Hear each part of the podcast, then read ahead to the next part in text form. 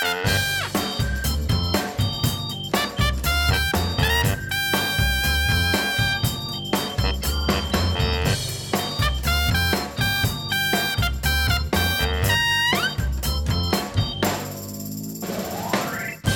deze historische tijden, na het opstappen van Alexander Pechtold en in christelijk Nederland de slingers zijn opgehangen, gaan Dick en Jeffrey terugblikken in de CIP-podcast.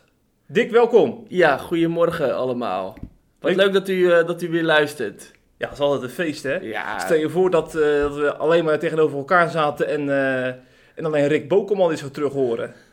Dat je Ja, maar één luisteraar hebt. ja, dat kan echt niet. Ja, Ja. Rick Bokelman is natuurlijk onze luisteraar van het eerste uur. Zeker. Dus die, daar krijgen we altijd meteen een mailtje van met alle plus en minnen van de podcast. Maar eh, ja, inderdaad, wat, wat zouden we moeten zonder onze luisteraar? Zeker weten. Ja. Ja. En we hebben nogal wat te bespreken. Maar ik moet eerst nog even vertellen. Ik heb echt een fantastische zondag gehad.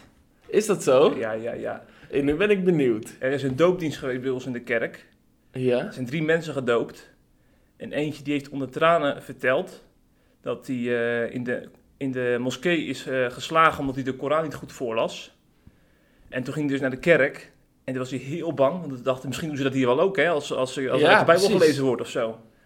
En toen is hij heel langzaam is hij ontdooid. En toen heeft hij geleerd dat je bij de God van de christenen mag lachen. Nou, Dat is toch mooi? prachtig. En toen is hij op een gegeven moment natuurlijk tot geloof gekomen en Jezus leren kennen. En die is hij dus gedoopt. Wat super. Het ontroert bij dat soort verhalen. Ja, absoluut ja. Zo. En die, die jongen die was in Nederland tot geloof gekomen dan? Of, of al in, in zijn eigen land? Die- Volgens mij is dat in Nederland gebeurd na zijn vlucht. Ja. Ja. Nou, wat geweldig. Dat is eh, mooi om te horen. Ja, dat gebe- gebeurt toch wel, misschien niet op hele grote schaal, maar je hoort het nog best geregeld, hè? Moslims die tot geloof komen. Ja. En, eh, Ja. Ja. ja. nou, Zeker. mooi. Dus jouw weekend die kon niet meer stuk. Nee, nee, nee, nee. Daar kan ik wel een tijdje op teren op dit Nou, soort dat, eh, dat mooie mooi. verhalen. Ja, Ja, zeker weten. geweldig. Ja, waar we ook heel enthousiast over mogen zijn, is dominee de Heer. Daar gaan we het later nog over hebben. Hij heeft wat gezegd over de evangelische beweging. Ja? En eh, in zijn perspectief is dat historisch. We gaan het ook hebben over dominee Kersten. Eh, dat is de is oprichter-? Dat is de oprichter van de SGP en de gereformeerde gemeente. Oh ja. Kortom, en echt een Dus dat is hele... al een, tijdje terug, zeg maar. Ja, ja. Ja. Ja, maar daar is een boek over verschenen. Daardoor is hij heel erg eh, in het nieuws. In het RD staan allemaal commentaren en zo. Dus we gaan, we gaan graven in de archieven. Absoluut, ja. Net zo lang graven totdat, er geen, eh, totdat de bodem is bereikt, zullen we maar zeggen. Dat is mooi. Maar we beginnen natuurlijk met Pechtold, hè, want dat is natuurlijk wel eh, het bericht van deze week. Ja. Zag je het hij- aankomen? Nou, eerlijk gezegd, ja, het klinkt een beetje raar om achteraf te zeggen, maar eerlijk gezegd had ik wel zo'n voorgevoel. Niet per se dat hij dat zaterdag zou doen, maar wel dat zijn eh, houdbaarheidsdatum in zicht was. Want ik vond het wel niet meer zo scherp Hmm. en ik vond dat hij steeds arroganter werd. en ik dacht van, hij heeft het niet meer naar zijn zin daar. Oh ja. Ja, Ja, ja Dus- man. zodoende. Maar dan moeten we toch even wat eh, het een beetje voor deze man opnemen. Want Pechtold ligt natuurlijk in christelijk Nederland behoorlijk onder vuur. Sinds zijn aantreden al in 2012 was het volgens mij.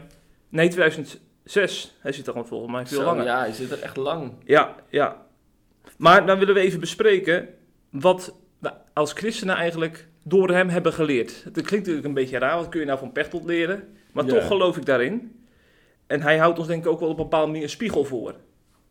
Want ehm, zijn vader, die, heeft dus, eh, die is lid geweest van de katholieke kerk. En eh, die heeft heel veel meegemaakt. Eh, hij heeft de oorlog meegemaakt. Hij is naar Indië geweest. Waar hij ook heel veel leed heeft gezien natuurlijk, met al die toestanden daar. Waar heel veel slachtoffers zijn gevallen in de VOC-tijd. En op een gegeven moment wilde hij dat soort vragen ook bespreekbaar maken. Want hij kon dat lijden op een gegeven moment niet meer rijmen met zijn geloof. Met zijn geloof in God. Ja. Maar eh daar was dus geen ruimte voor. En hij, hij kreeg dus horen dat hij gewoon moet geloven. Gewoon wat er staat. En op een gegeven moment is dat dus hem vervreemd van de kerken van het geloof. En dan, eh, ja, met het resultaat dat hij zijn geloof is kwijtgeraakt. En zijn zoon Pechtold, ja, die heeft natuurlijk ook allemaal moeten aanhoren. En ik denk dat dat misschien ook wel bij hem eh, misschien wel een zaadje heeft gelegd van ongeloof. Van eh, ja, als de kerk zich zo opstelt, Ja. na zulke verschrikkelijke oorlogsjaren, Mhm. waarom zou ik me überhaupt dan in die Bijbel en in die kerk moeten verdiepen? Dus ik denk dat dit, dat dit de, de, de kerk en christelijk Nederland kan leren, dat we ook eh, tegenover mensen die ja, geen, geen eh, raad weten met lijden, dat we daar juist heel erg veel ruimte aan moeten geven om een vragen te stellen. Precies.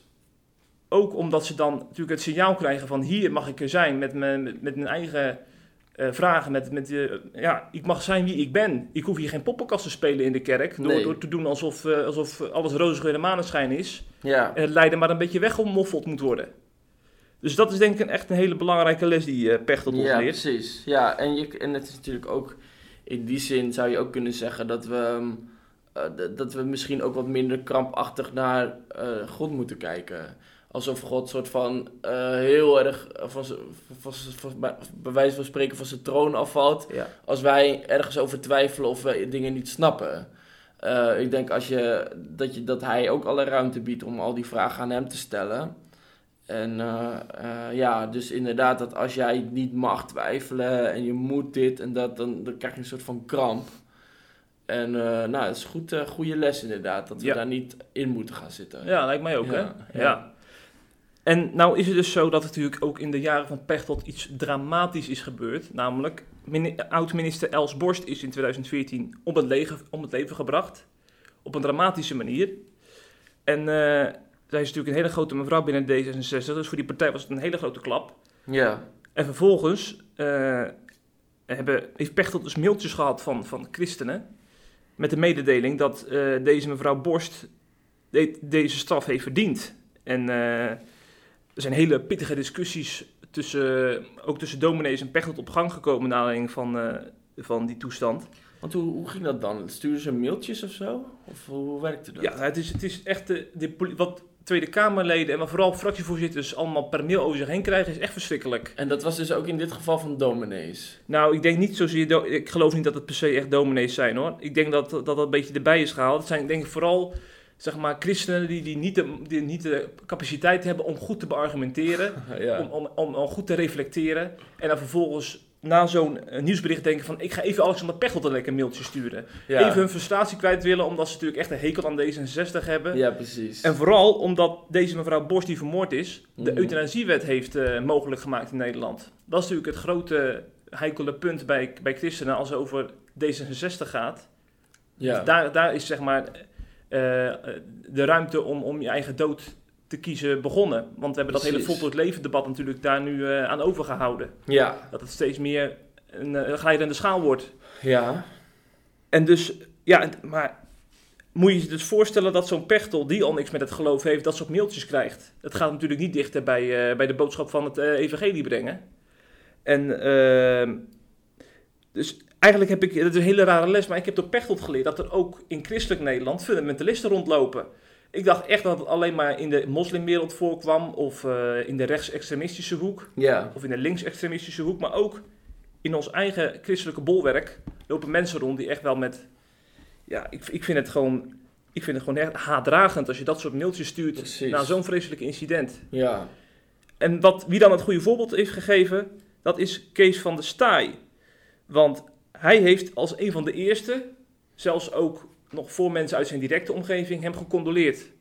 En eh, dat heeft Pechtold ook in een eh, talkshow gezegd, dat hij daar van der Staaij erg dankbaar voor was. En dat die, dat gebaar van, van der Staaij hem ook leert, dat je niet alle christenen over één kamp kunt scheren. Er zijn ook mensen die wel gewoon meelevend zijn. Nou, dat is en, wel eh, echt super mooi. Ja, gewoon dat, Ja. dat menselijke contact hebben met hem. Ja, precies. Dus eh, blijkbaar kan dat wel. En toch mooi dat Van der Staaij weer eens ook hierin uitblinkt. Hè? We hebben hem vaker geprezen in deze podcast. Ja, het is Nou, toch een bijzonder, eh, ook- bijzondere man. Ja, ook Ja. op dit gebied blijkbaar. Ja, ja. ja en ik, ik, daar wilde ik ook nog wel een punt over maken.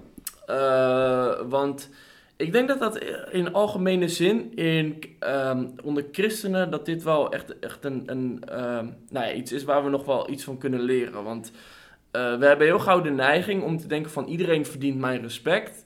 Maar als jij van de politiek, verkeerde politieke partij bent, of, ehm, of je bent van, eh, je, je ver- verkondigt standpunten die niet de mijne zijn, dan verdien je dat respect niet meer. En dan kan je alleen nog maar mijn eh, veroordeling krijgen. En dus wij, wij respecteren mensen tot een bepaalde hoogte. En als ze, als ze dus niet voldoen aan ons plaatje, dan mogen we ze, zeg maar, zweepslagen geven, om het maar zo te zeggen. En dat is niet in lijn met eh, de Bijbel. eh, geloof ik. Want er staat in 1 Petrus 2 vers 17, staat, houd iedereen in ere, heb al uw broeders lief, vrees God, eer de koning. En ehm, dus als, als er staat dat we iedereen in ere moeten houden, betekent dat zelfs dat we mensen in ere moeten houden die de abortuswet of de euthanasiewet hebben eh, eh, ingeschakeld, zeg maar. Mhm. En, ehm, eh, dus, dus, en dat bewijst in de Bijbel, zie je dat ook terugkomen, dat Jezus ook respect had voor de, voor de leiders, zeg maar. Bijvoorbeeld voor een Herodes. Of, of een, en waarvan ik dan denk van iedereen verdient eh, om geëerd te worden. En, ik denk dat dat heel belangrijk is, dat we dat, eh, eh, nou ja, dat je dat doet. En ik heb het zelf ook heel erg moeten leren, want ik was bijvoorbeeld, ik, ik noem maar een voorbeeldje, toen ik, toen burgemeester Halsema burge- burgemeester van Amsterdam werd, toen dacht ik ook echt van, ja, wat is dit voor een type? En die partij vind ik al helemaal niks, en die vrouw al helemaal niet. En, dus ik had eigenlijk heel erg de neiging bijna om, om heel hatelijk over haar te doen. Toen kwam ik er ineens wel achter dat zelfs zij eh, eh, zeg maar, valt ook onder het Bijbelvers dat we iedereen in ere moeten houden. Ja. Eh, dus dat is wel iets wat we misschien moeten leren. Dat, Mm. dat je zelfs mensen moet eren die misschien de vreselijkste dingen doorvoeren. Precies. En natuurlijk, natuurlijk betekent dat niet dat je het dan eens bent voor die, met die mensen. En nou ja, weet je, D66 stemmen, dat, daar zijn we echt niet toe verplicht. Ja. Maar eh eh, eren is wel belangrijk. En dat doet Van de Staaij. Ja, Ja, mooi. dus dat is heel mooi inderdaad. Je hebt ook nog een derde les volgens mij. Ik had ook nog een derde les. En dat is ehm, wat we kunnen leren van Pechtold. Is dat Pechtold is wel een man met humor, vind ik. In de zin ehm, dat hij, eh, nou ja, je, we weten allemaal dat hij behoorlijk eh, ver afstaat van bijvoorbeeld een Van der Staaij of een, of een Wilders. Maar de berichten om hem heen waren dat hij achter de schermen juist ook weer heel goed met hun kon opschieten. En dat hij met Wilders, eh, dat dat gewoon echt een, een ge- zeer gewaardeerde collega van hem was. En ik vond dat, van de, st- van, dat Pechtold dat goed kon scheiden. Oh, Dus ja. hij kan goed eh, scheiden dat, dat hij respect heeft voor een persoon en de opvattingen totaal niet deelt. En in die zin denk ik dat Van der Staaij nog een vrij gematigde man was. En dat we, eh, eh, zeg maar, dat, dat collega's van hem, eh, dat dat nog wel, dat, die, dat, die, dat, dat, hij echt de ergste van D66 nog niet was, zeg maar. Dat het een, en dat zag je bijvoorbeeld ook in het debat met Van der Staaij. Toen ze ook een 1-2'tje hadden over die, over die meisjes, zeg maar, die in de politiek... nee, je, je weet het nog wel, hadden we laatst ook besproken. Dat, we, dat Pechtold dus voor de grap tegen Van der Staaij aan Van der Staaij vroeg van... Moet je ook niet meisjes aanmoedigen om in de partij te komen? Precies. En toen zei Van der Staaij van... Nou, dat, eh, dat is veel te, veel te betuttelend. En dat Pechtold daar dan ook heel erg om kan lachen, zeg maar. Ondanks dat hij die standpunten natuurlijk helemaal niet deelt. Dus die, die gematigdheid is belangrijk. En ik denk als christenen dat we daar ook van kunnen leren. Dat, eh, dat jij misschien iemand, een leider in christelijk Nederland hebt waar jij totaal niet in ziet zitten. Of bijvoorbeeld een, eh, nou ja, je ziet iemand op SIP staan en je hebt heel erg de neiging om dan te denken van... eh, eh, alsof je die persoon, nou ja, bijna een beetje zou haten, zeg maar. En daar zijn heel veel voorbeelden van. We hebben, je hebt echt een paar mensen in Christelijk Nederland lopen. Als je daar een artikel over schrijft, dan raakt in één keer iedereen de remmen los en dan gaan ze helemaal los. En dan mogen we van Pechtold leren dat ook al ben je theologisch misschien een beetje anders of denk je anders, eh, dat we niet het recht hebben om die persoon dan meteen eh, als persoon te gaan zitten haten. Eh, maar dat we hoogstens misschien wat verschillen van standpunten. Ja. Kijk, dat is echt een waardevolle les. ja, mooi man. Ja, ja. Daar kunnen we wat mee. Dus het is een hele rare overgang, maar we gaan van Alexander Pechtold, de liberaal van, van Nederland, gaan we naar dominee de Heer, ja, de Gergemman uit Middelburg. Precies. Dat is een verschil. Dat is nogal wat. Ja, Ja. Ik, ik, zie, ik zie het al voor me dat ze met z'n tweeën ergens in een kamertje zitten. Ja. Dat zou toch wel zijn. Twee werelden. Ja, ik denk dat dat wel een, eh, spannend, eh, een spannende tv-reportage kan worden. Dat denk ik ook, ja. Deze dominee de Heer die heeft zich verdiept in de evangelische beweging, die zich op gepromoveerd zelfs. En hij eh, is al meer dan tien jaar mee bezig. En tien jaar geleden gaf hij een interview eh, in het Nederlands Dagblad en, en Dagblad. En het viel mij daarin op dat hij best wel veroordelend over de evangelische beweging was. Mhm. En het eerste wat mij is opgevallen is dat hij daarin nogal een draai heeft gemaakt in de afgelopen tien jaar. Hij vond dat, eh dat, Reformatorisch Nederland echt moest oppassen voor evangelische. Eh, want ze spreken daar veel te makkelijk over God. Eh, God, er wordt niet met eerbied aangesproken. Bijvoorbeeld op een EO-familiedag is dat volgens hem gebeurd. Ook omdat... die had hij geluisterd of zo. Ja, dat, dat vraag ik me dan af hoe zo'n man daarbij komt. Dat hij dan stiekem toch nog even de Eeuw Familiedag zat te kijken. ja, Met een kladblokje op erbij. een of andere manier weten ze precies wat er allemaal Ja. gebeurt buiten, Ja, buiten precies. Ja. Ja, ja. Maar op die EO Familiedag kreeg een presentator, of vroeg een presentator, applaus voor God, want het was die dag toevallig mooi weer. Dus mensen klappen, zo. God, prijs de Heer, Ja. want het is mooi weer. Ja. Weet je wel? Maar dat vond hij dus vreselijk. Dat is, dat is grote godslastering is dat. Ik zie dat, waarschijnlijk is toen ook, eh, eh, ja, hebben ze in, in de hemelse gewesten ook gedacht van, oh, er wordt voor ons geklapt en dominee de Heer is het er niet mee eens. Laten wij er maar niet mee klappen. ja, maar in ieder geval, dit, dit toont wel aan dat hoe hij erin stond, hè? Precies. Ja, Ja. de evangelische beweging was voor dominee de Heer de grote boze wolf, waarvoor hij zijn kudde in Middelburg moest beschermen. Ja. Anders zou het helemaal misgaan en zouden er misschien wel schapen uit zijn kooi weglopen. Ja. Maar hij heeft een draai gemaakt. Ik weet niet hoe dat komt. Misschien komt, je zou zeggen, wijselijk om met de jaren. Dominee de Heer is ook weer tien jaar ouder geworden. En, Ho- hoewel we natuurlijk wel moeten zeggen dat er enigszins dat, dat hij niet in alles ongelijk heeft. nee, nee, nee, nee. Gaan we ook zo, daar komen we Oh, zo daar komen we nog ja, op. Ja, Ja, ja. oké. Nee, zeker, hij heeft ook wel een Ja, punt. ja. Maar eerst even deze draai, want dat vind ik wel opvallend. Dat hij dan op een gegeven moment, eh, zegt hij nu dus, dat de evangelische beweging best wel een goed punt heeft. Namelijk, zij, weten slagen erin om eh, de wereld te bereiken. Op een aantrekkelijke manier kunnen zij het evangelie voor het voetlicht brengen. En dat is een kwetsbaar punt, zegt hij, voor reformatorische kerken. Omdat het evangelie overdragen eh, naar buitenkerkelijke, voor, buitenkerkelijke mensen voor reformatorische wat moeilijker lijkt te zijn. En eh, daarbij juicht hij het ook nog toe dat mensen zich in de evangelische beweging verdiepen. Hij zegt dat, dat we daar alleen maar beter van worden en dat we ze niet meteen als remonstrants moeten afschilderen. En dat vind ik ook echt heel opvallend hoor, want Tja. tien jaar geleden zou dat echt not dan zijn geweest om te zeggen als dominee uit de gereformeerde gemeente van ga je eens in die evangelische Ja, verdiepen.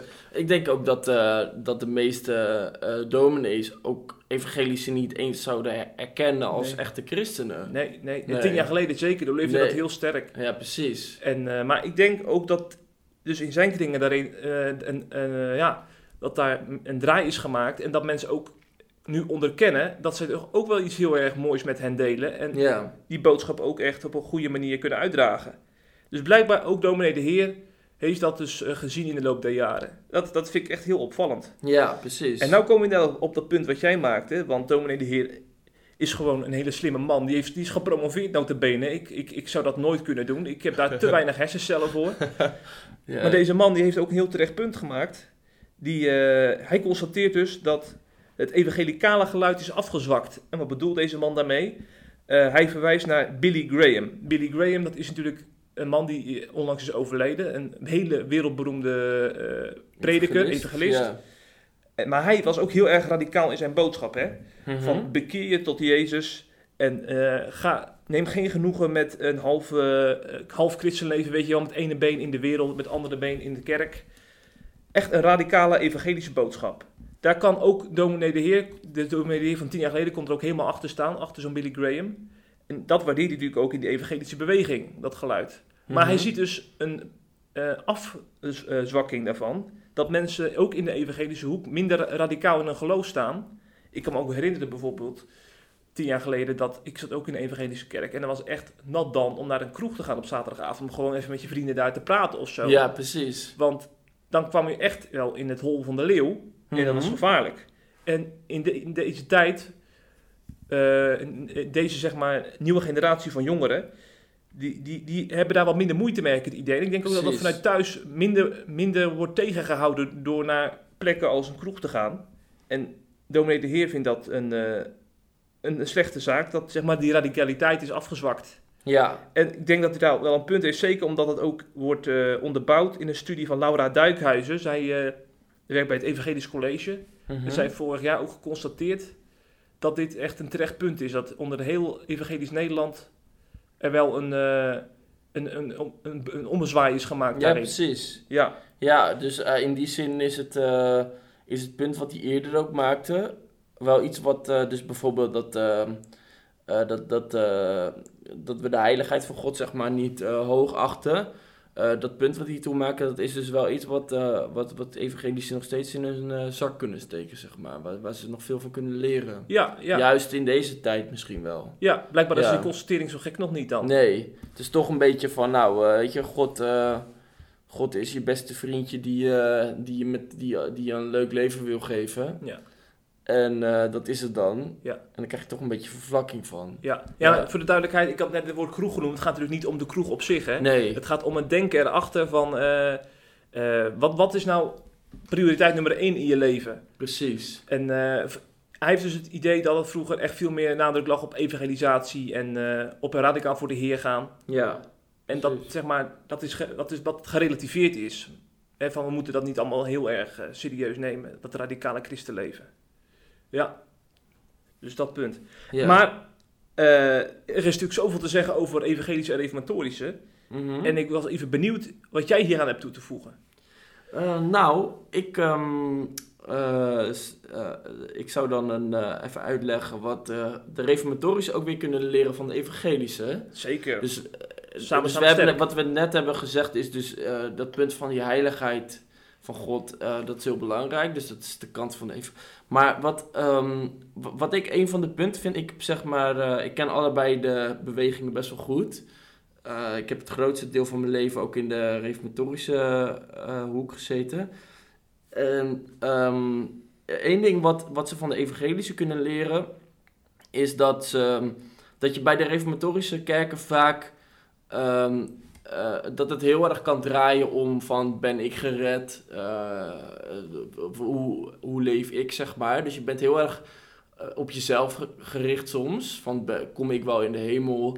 Eh, dat, dat is een belangrijk punt. En ook, eh, je kan soms heel diep eh, eh, eh, theologisch eh, de Bijbel doorgaan en de, en de Bijbel in allerlei eh, structuren verdelen, ook met de catechismus en zo. En dat, dat is op zichzelf allemaal heel mooi. Maar ehm, wat je daarmee kan vergeten is die één op één intieme relatie met Jezus. En ehm, dat je, dat je, je bent heel veel aan het praten en heel veel aan het doen, maar eh, ehm, hou je echt van Jezus en heb je echt die, die band met hem, zeg maar. En ik denk dat dat wel is waar de Bijbel, waar Jezus zelf over zegt, dat dat het belangrijkste gebod is. Dat je, dat je God lief hebt boven alles en je naast als jezelf. En je kan door alle eh, ingewikkeldheden, kan je gauw die simpele boodschap vergeten, zeg maar. Ja. En ik zeg daarbij dat dat ook een, een uitdaging is voor evangelische. Want je kan natuurlijk een hele mooie show maken waar Jezus helemaal niet in is.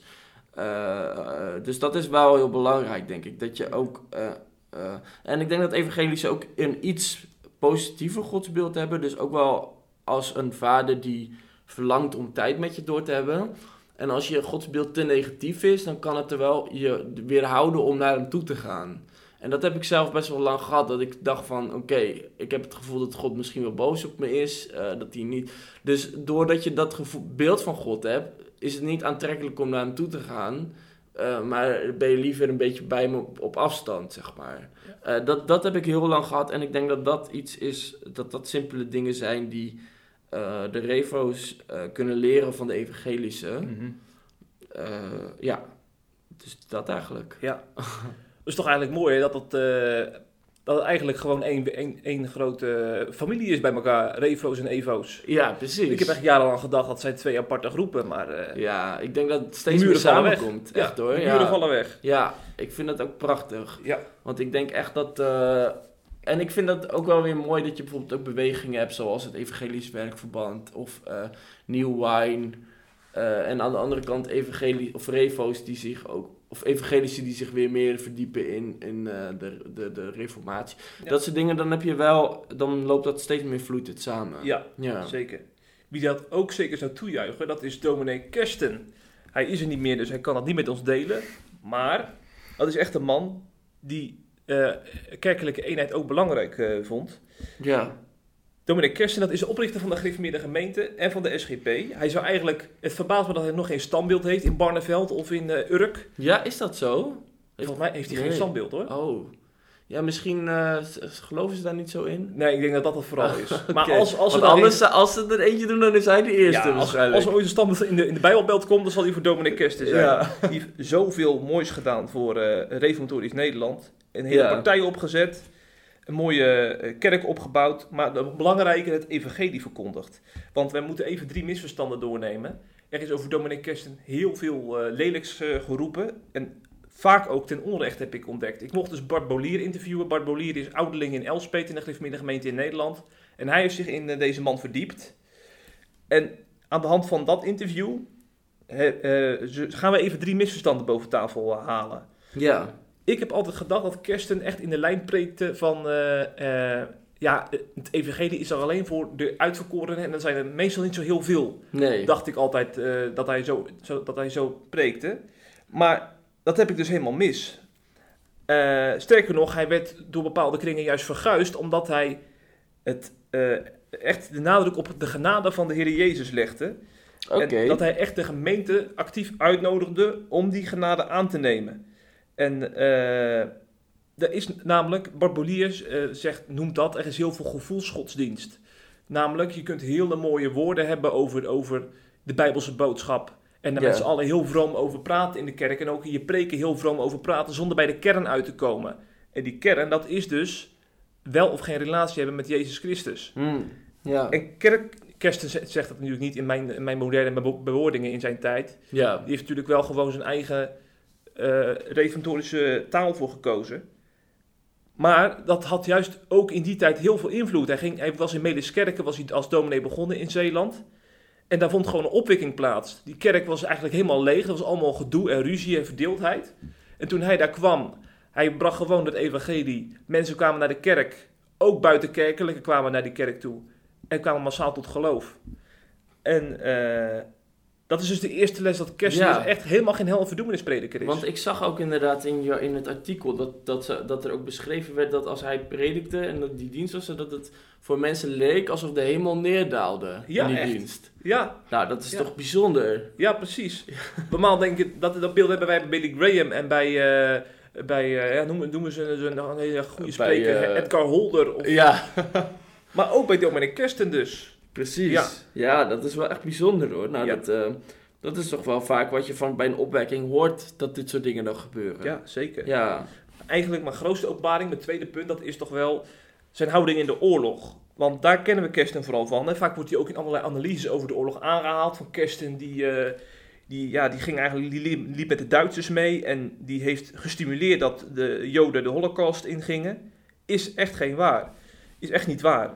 Kersten die heeft een eh, ontwikkeling doorgemaakt. De eerste anderhalf jaar van de oorlog eh, was hij eigenlijk een soort van verblind door de Duitsers. Want hij was ervan overtuigd dat zeg maar, de overheersing van Duitsland, dat het een oordeel van God was. Omdat Nederland steeds meer afdwaalde van het, van het woord van God. ja, Dus in die zin had hij ook natuurlijk niet zoveel eh, kritiek op Duitsland. Omdat hij dus geloofde dat dat allemaal geleid was. Dat, dat daardoor mensen ook misschien terug naar de kerk zouden gaan door, door, door die bezetting. Maar op een gegeven moment is hij echt omgedraaid. Toen heeft hij natuurlijk de verhalen gehoord. Ik had me steeds meer verhalen binnen over hoe Joden behandeld werden. Over de vreselijke demonische geest waardoor Duitsers zich lieten leiden. En echt de meest afschuwelijke eh, toestanden bewerk, bewerkstelligde in, eh, in Europa. En Kersten die heeft eh, op een gegeven moment zijn handen daarvan afgetrokken. Hij, is, hij heeft een aantal lijfbladen, waar, eh, zeg maar wat kerkbladen waar hij voor schreef. Mhm. En die waren een soort van overgenomen door mensen die pro-Duits waren. Daar heeft hij, is hij mee gekapt, want hij wilde daar echt niet achter staan. Hij eh, heeft die boodschap van de NSB ook echt verfoeilijkt. Hij was echt tegen het fascisme. En eh, zijn schoonzoon, die was arts. En die schoonzoon die heeft dus bewust heel veel Joden afgekeurd, waardoor ze niet naar Duitsland konden worden afgevoerd. En in die zin heeft hij dus heel veel Joden gered. En Kersten heeft dat gestimuleerd. In die zin heeft hij zelfs een ja, soort van in dit verzet gezeten, natuurlijk niet helemaal. Maar heeft hij er toch indirect aan bijgedragen aan dat verzet.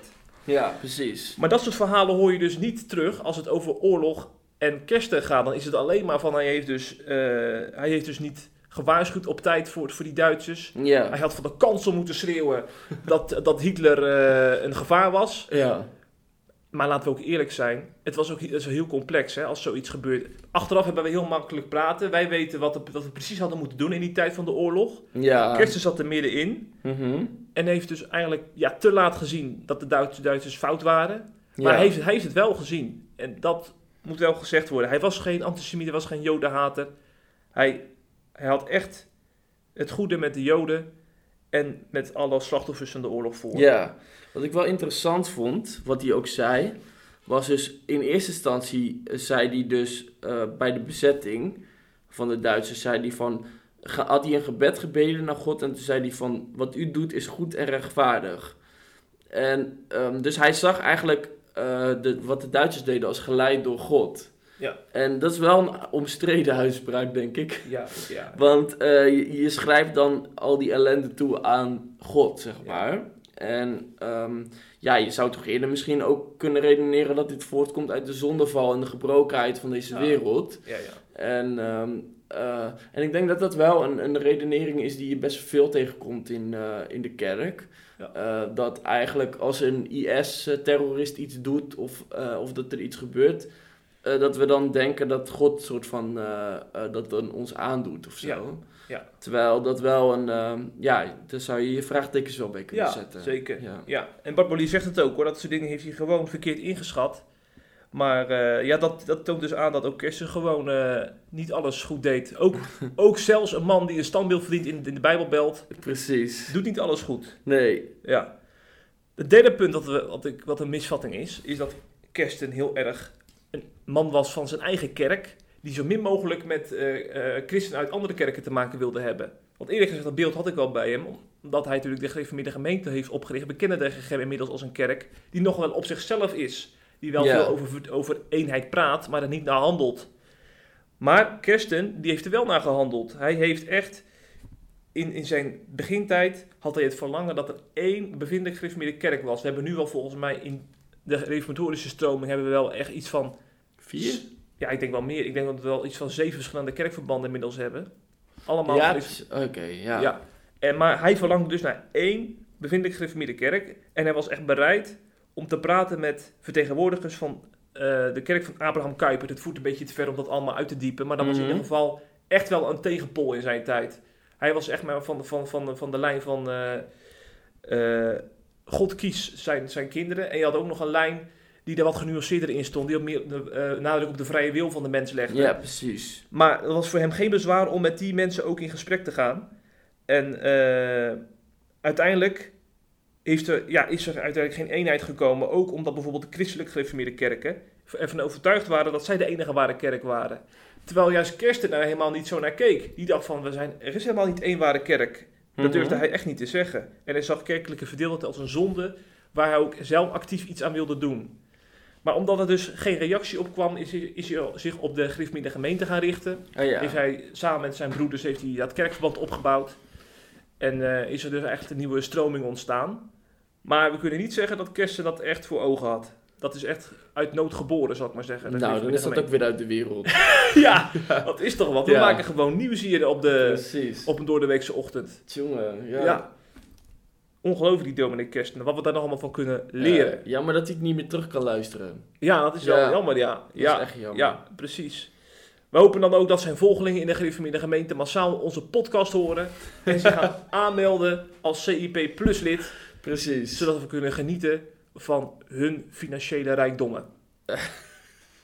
Zo is dat. Ja. ja want het is natuurlijk wel, ehm, er, zit wel genoeg eh, geld, toch? Ja, ja, ja, ja, ja. Vaak mooie auto's.